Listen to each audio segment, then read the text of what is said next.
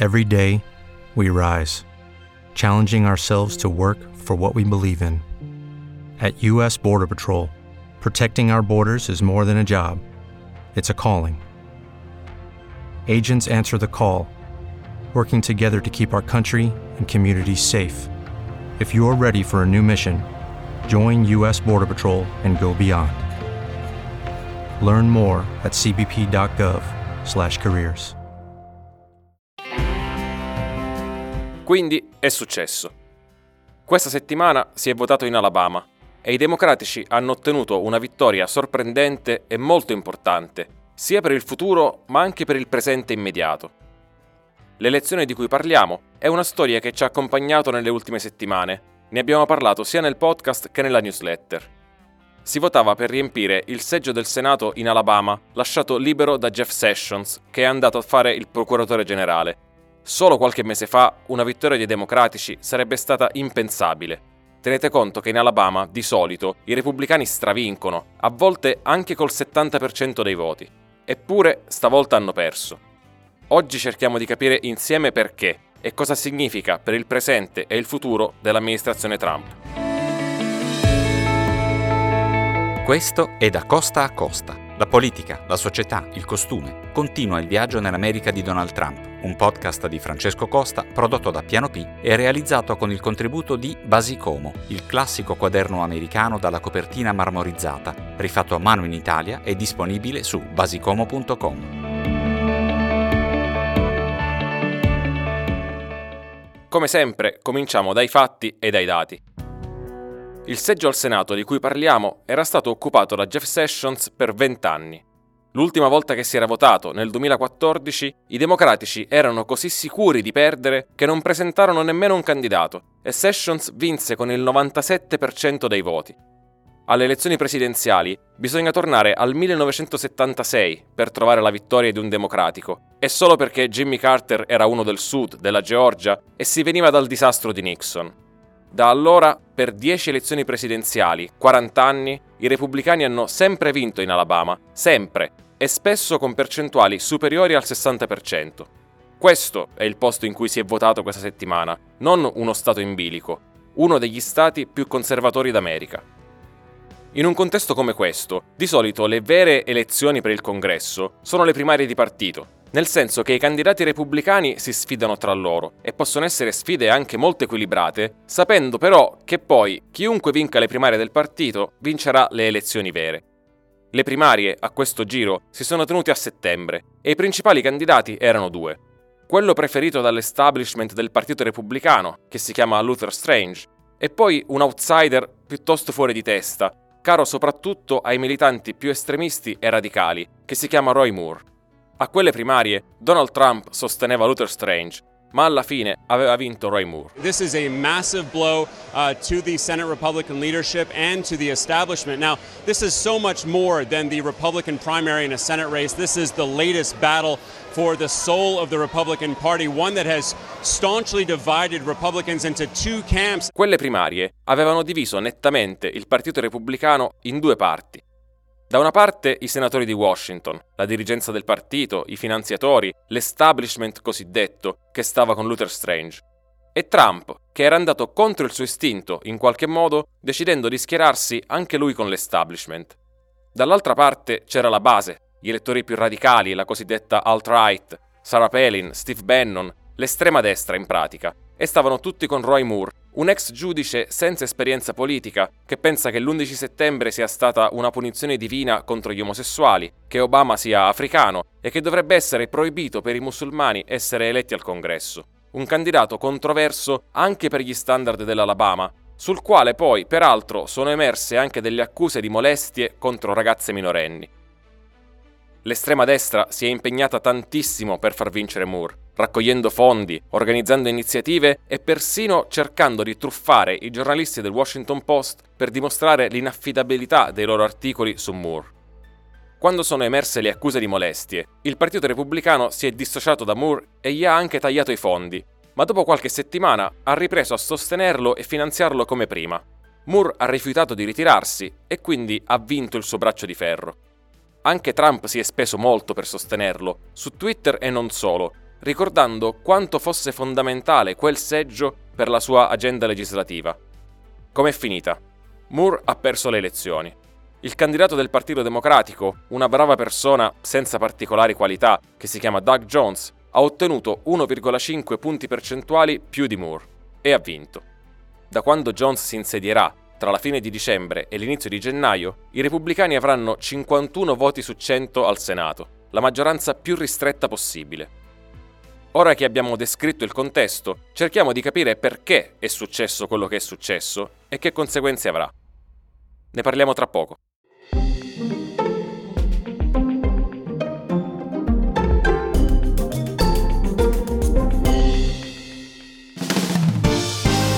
Lo conosci bene, lo hai visto mille volte nei film e nelle serie televisive. È il Composition Book, il tipico quaderno dei college americani. Andresti fino a New York per comprarne uno, ma ora non hai più bisogno di farlo. Due ragazzi siciliani lo hanno reinventato, lavorando per due anni, giorno e notte, alla ricerca dell'equilibrio perfetto. Così è nato Basicomo, il quaderno ideale per prendere appunti mentre studi o per elaborare i tuoi progetti di lavoro. Bellissimo, indistruttibile, con l'inconfondibile copertina marmorizzata, Basicomo ha un formato perfetto. Più capiente dei soliti taccuini, riesce comunque ad entrare anche in una piccola borsa. Basicomo, tradizione americana e artigianato italiano. Puoi ordinare subito il tuo quaderno Basicomo ad un prezzo scontato per tutto il 2017 su basicomo.com.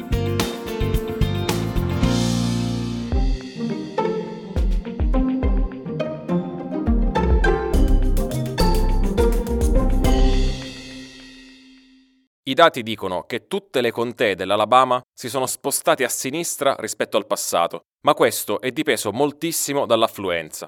Il candidato dei democratici, Doug Jones, ha ottenuto più o meno i voti che aveva preso Clinton alle elezioni del 2016, solo che Clinton in Alabama nel 2016 aveva straperso contro Trump. Il problema è che Moore ha preso la metà dei voti che prese Donald Trump in Alabama nel 2016. Questa è la prima e vera chiave per capire questo risultato, che conferma peraltro le cose che ci siamo detti tante volte in questi anni sulla polarizzazione del voto in America. Non è che Jones ha vinto convincendo tanti repubblicani a passare dalla sua parte. Qualcuno ci sarà stato, certo, ma non è stato questo il fattore decisivo. Jones ha vinto perché ha portato a votare in modo compatto probabilmente il numero più alto possibile di elettori vicini al Partito Democratico. Moore ha perso perché con tutte le sue fragilità si è lasciato per strada praticamente mezzo partito Gente che magari ha pensato non voterei mai e poi mai per un democratico, però non posso votare nemmeno per questo candidato repubblicano. Vediamo allora come ha votato chi ha votato. Secondo gli exit poll sulla composizione dell'elettorato, che vanno presi con un po' di cautela ma di solito sono affidabili, hanno votato per Jones, il democratico, il 96% dei neri, contro solo il 30% dei bianchi, che invece hanno votato in maggioranza per Moore, il repubblicano. Se si guarda al genere, invece, hanno votato per Jones il 57% delle donne e il 42% degli uomini. Quindi, in sintesi, hanno votato per Jones in maggioranza le donne e i neri, mentre hanno votato per Moore in maggioranza gli uomini e i bianchi. Se intrecciamo questi dati, però, notiamo una prima cosa interessante, che gli uomini neri hanno votato a favore di Jones, mentre le donne bianche hanno votato per Moore. Insomma, come sempre negli Stati Uniti, l'etnia conta più del genere nel definire la tua identità e quindi anche le tue esigenze e le ragioni per cui decidi chi votare. Altra cosa importante, l'istruzione. Tra i laureati ha vinto Jones, tra i non laureati ha vinto Moore. Ultimo dato che vi segnalo. Jones ha perso tra le donne bianche, sì, ma comunque ha raddoppiato la sua percentuale di voti in questo segmento rispetto a quella che ottenne Barack Obama alle presidenziali del 2012 sempre in Alabama.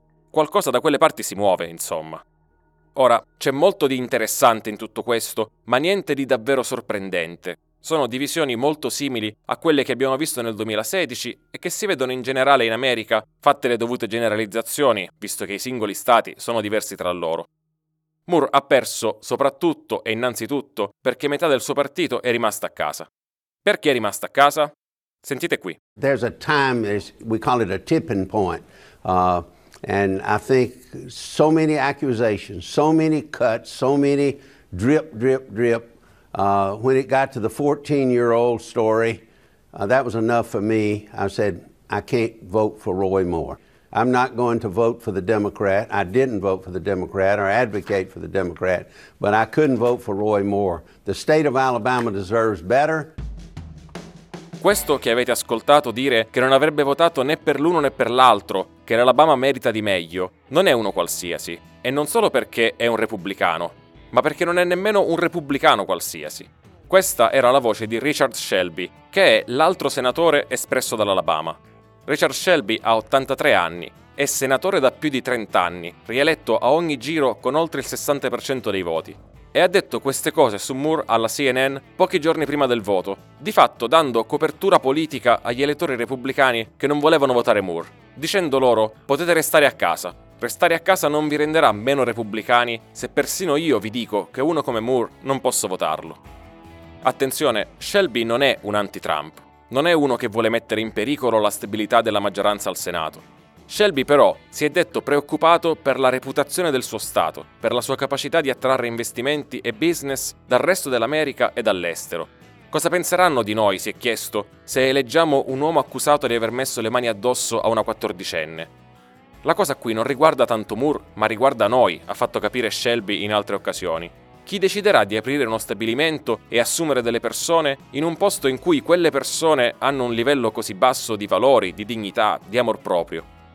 Il candidato dei democratici, Doug Jones, è stato molto bravo a mettere la sua campagna elettorale sulla stessa linea, ripetendo più volte questo voto non deciderà chi siamo noi dell'Alabama, noi lo sappiamo chi siamo, questo voto deciderà come intendiamo presentarci al mondo. Businesses have to worry about Alabama's reputation. Roy Moore's extreme views, that's the last thing our state needs right now. We need more jobs. Not a grandstander who will cost us jobs. I want companies talking about economic development, not another embarrassing scandal. It'll be tougher to recruit and get other companies to do business with us. Roy Moore will set us back. It's not just that he's embarrassing. Roy Moore is bad for business. Cosa succede adesso? Nel giro di qualche settimana Jones si insedierà al Senato e quindi i repubblicani resteranno con un solo seggio di maggioranza almeno fino a novembre 2018.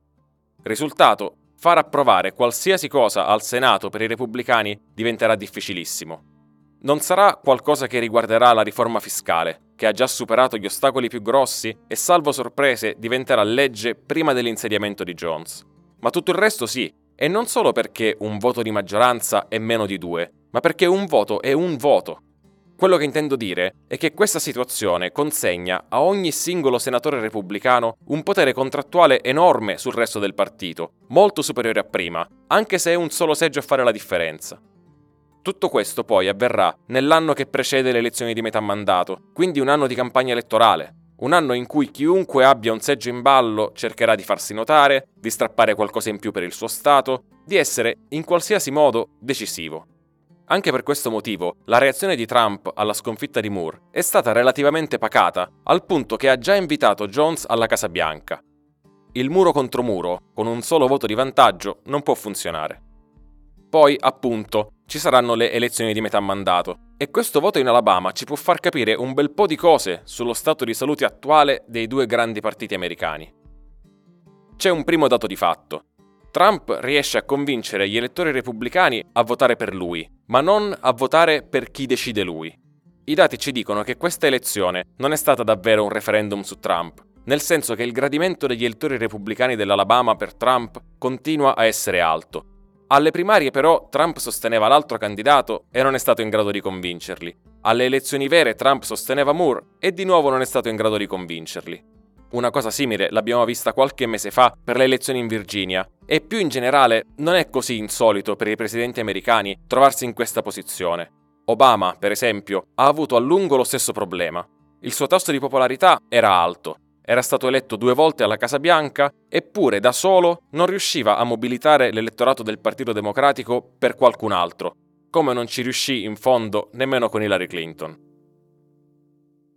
Il secondo dato di fatto riguarda quello che succederà adesso dentro il Partito Repubblicano. Right now it's a season of war against a GOP establishment.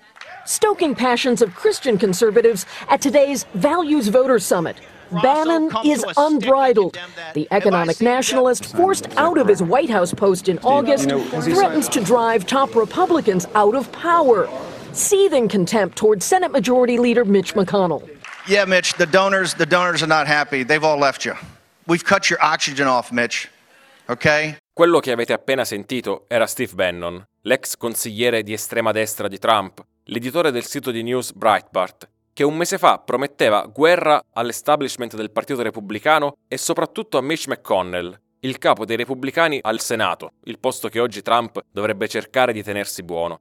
Bannon e l'estrema destra hanno sostenuto Roy Moore perché vedevano nella sua elezione un esempio di quello che intendono fare alle elezioni di metà mandato in tutto il paese, sostenere candidati radicali alle primarie di partito perché vincano contro quelli più moderati e perché poi si facciano eleggere al congresso, così da avere una delegazione di parlamentari più estremista e più vicina a Trump.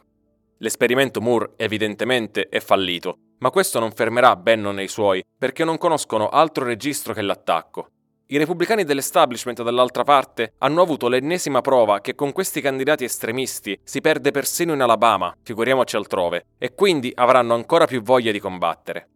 Non è detto che ne verranno solo cose negative per il Partito Repubblicano, sia chiaro. Quello che è successo in Alabama sarà di lezione a molti e potete scommettere che l'ala moderata del partito citerà Roy Moore come esempio di quello che accade quando si scelgono candidati troppo estremisti. Magari funzionerà, Quel che è certo è che saranno mesi di battaglie dure dentro il partito prima ancora che fuori e dentro un partito che si trova al governo e non all'opposizione. Di solito queste cose vanno a finire male, anche perché la macchia di Roy Moore comunque resta anche sull'establishment. E questo perché, dopo avergli tagliato i fondi in campagna elettorale, il Partito Repubblicano a un certo punto, dal nulla, ha ricominciato a sostenerlo e finanziarlo. Loro hanno fatto una scommessa. Cerchiamo di tenerci questo seggio anche a costo di sacrificare un po' la nostra autorità morale. È finita che hanno perso sia il seggio sia l'autorità morale. Vi faccio ascoltare un'intervista a Paul Ryan, il capo dei repubblicani alla Camera, che mostra in che razza di guaio si sono messi i repubblicani sostenendo uno come Moore. You uh, quite early called for Roy Moore, the Alabama Senate candidate, to withdraw from the race after a number of accusations were made against him. It's because I believe those allegations are credible. What is the difference between his case and the case of President Trump, who was also accused by a number of women and also denied it?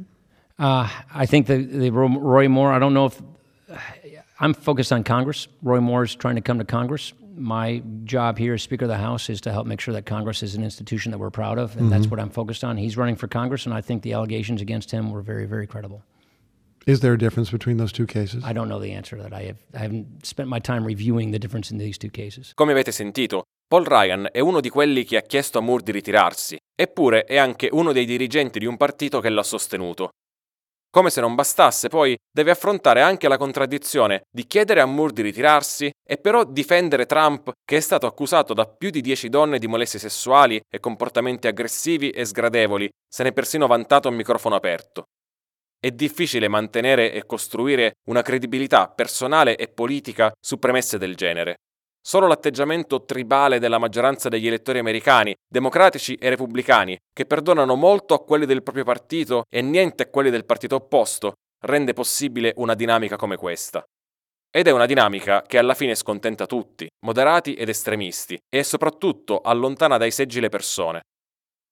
Vi leggo ora una cosa che ha detto Josh Holmes, uno dei più importanti assistenti parlamentari dei repubblicani al Congresso.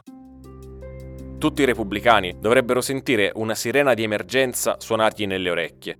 Questo è il modo in cui muore un partito. Senza una immediata correzione di rotta, senza l'immediato rigetto delle idee di Steve Bannon sul mondo, perderemo persino in posti come l'Alabama se avessimo riunito i cinque migliori strateghi del Partito Repubblicano e li avessimo tenuti per tre mesi a pensare a un modo per perdere un'elezione in Alabama, non sono sicuro che l'avrebbero trovato. Avremmo potuto letteralmente scegliere una persona a caso dall'elenco telefonico, tranne Roy Moore, e vincere di 10 punti. Siamo riusciti a beccare l'unico tizio in tutto l'Alabama che poteva perdere contro un democratico. Avete capito da soli dove ci porta questa riflessione passo dopo passo? le elezioni di metà mandato che si terranno fra un anno. Ne parliamo dopo una piccola pausa.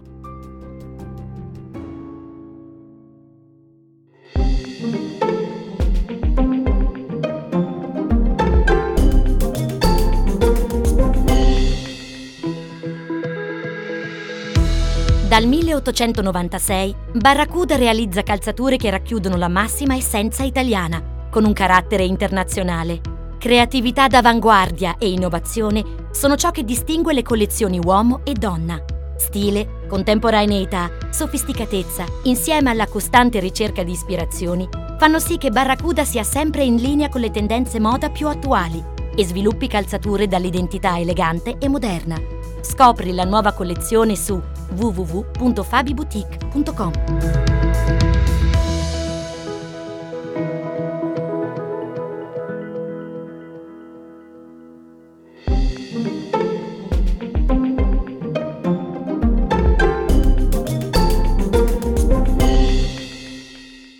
Partiamo dai fondamentali. Il 6 novembre del 2018 negli Stati Uniti si voterà per le elezioni di metà mandato.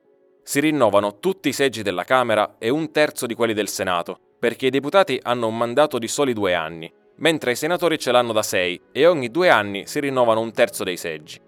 Di norma, alle elezioni di metà mandato, il partito del presidente perde dei seggi, per il logoramento naturale che subisce il partito che si trova al governo e l'altrettanto normale entusiasmo che raccoglie invece chi sta all'opposizione.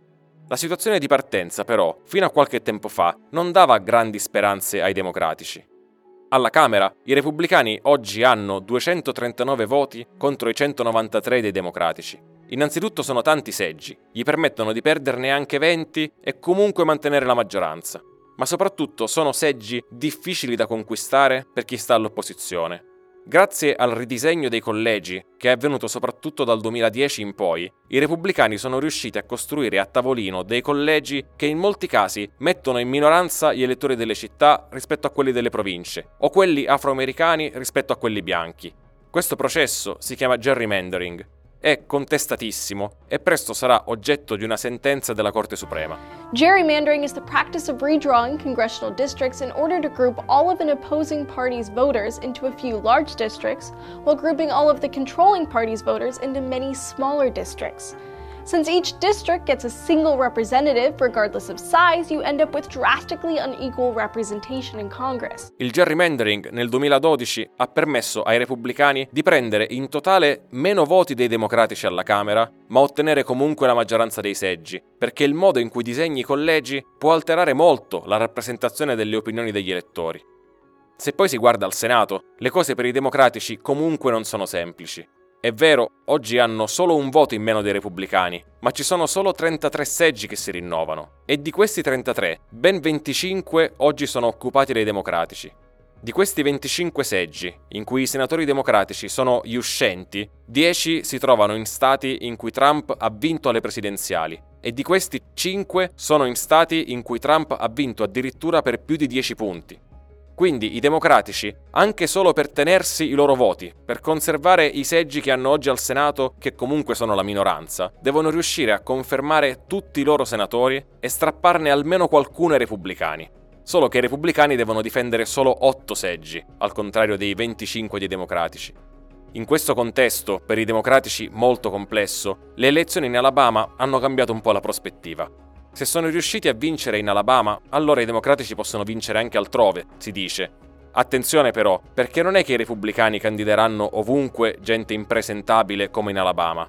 I democratici ci sperano, ovviamente, così come sperano che due anni di presidenza Trump possano aver fatto passare la voglia di darsi da fare ai militanti e agli elettori repubblicani, convincendoli magari non tanto a votare per i democratici, ma a stare a casa, a saltare un giro.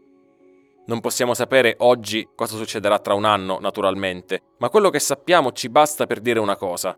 Lo so che noi giornalisti siamo fissati con l'aggettivo decisivo. Ogni cosa è decisiva, ogni settimana è decisiva, ogni elezione è decisiva. Però dico sul serio, il 2018 sarà l'anno decisivo per Trump. Come gather round people wherever you roam and admit that the waters around you have grown. Questa settimana, anche grazie al voto in Alabama, abbiamo capito che nel 2018 i repubblicani si giocano davvero la maggioranza al congresso. Ma c'è molto di più in palio.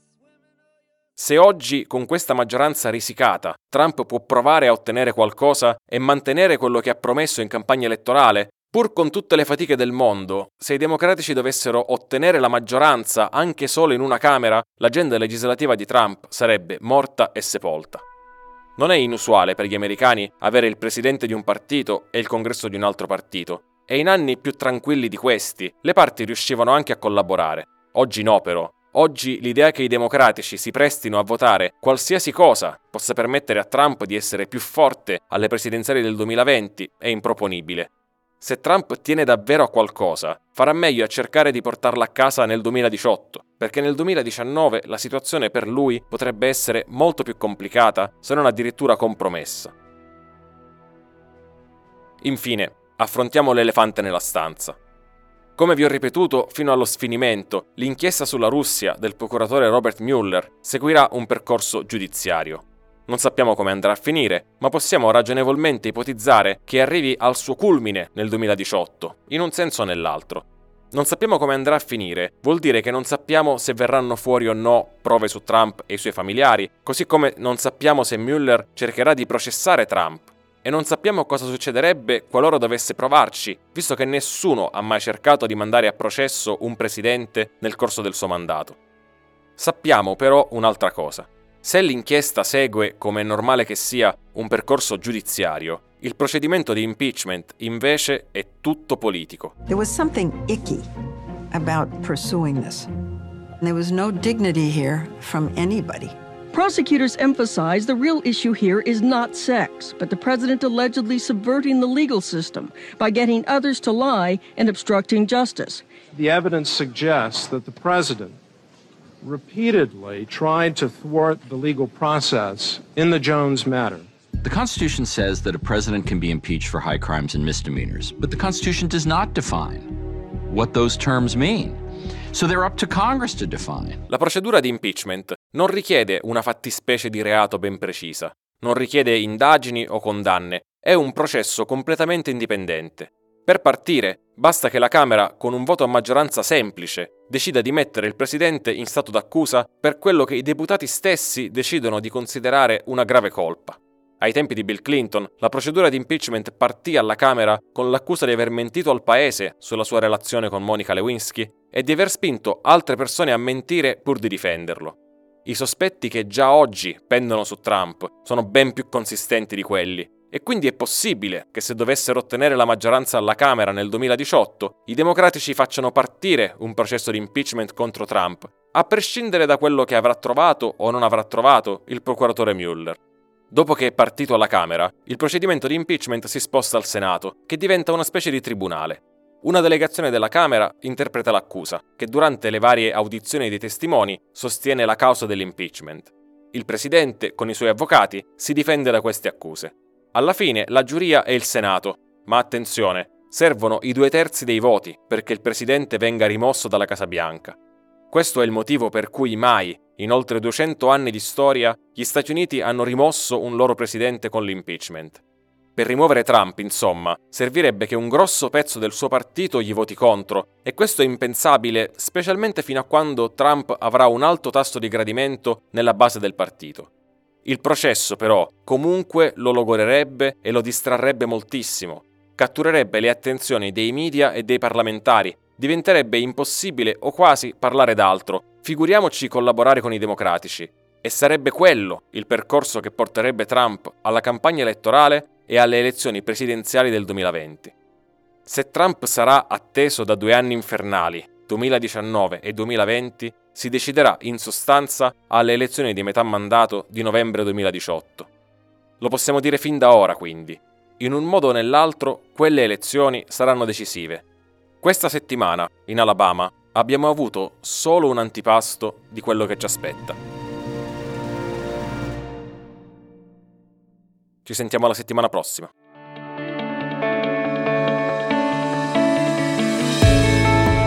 Hai ascoltato Da Costa a Costa, la politica, la società, il costume, viaggio nell'America di Donald Trump, un podcast di Francesco Costa prodotto da Piano P e realizzato con il contributo di Basicomo, il classico quaderno americano dalla copertina marmorizzata rifatto a mano in Italia e disponibile su basicomo.com. Editing e produzione di Carlo Annese. Francesco Costa è l'autore di una newsletter che ogni sabato si alterna con questo podcast. Se vuoi iscriverti vai su newsletter.francescocosta.net oppure manda una mail a costa-ilpost.it. Piano P è la piattaforma italiana dei podcast giornalistici. Se vuoi essere informato sulle sue produzioni, vai su www.pianop.it oppure iscriviti alla newsletter tinyletter.com slash pianop o scrivi a pianopitalia.gmail.com. E se questo podcast ti è piaciuto, fallo sapere in giro, oppure vai su iTunes e lascia la tua recensione. Ricevere qualche stella in più fa solo piacere.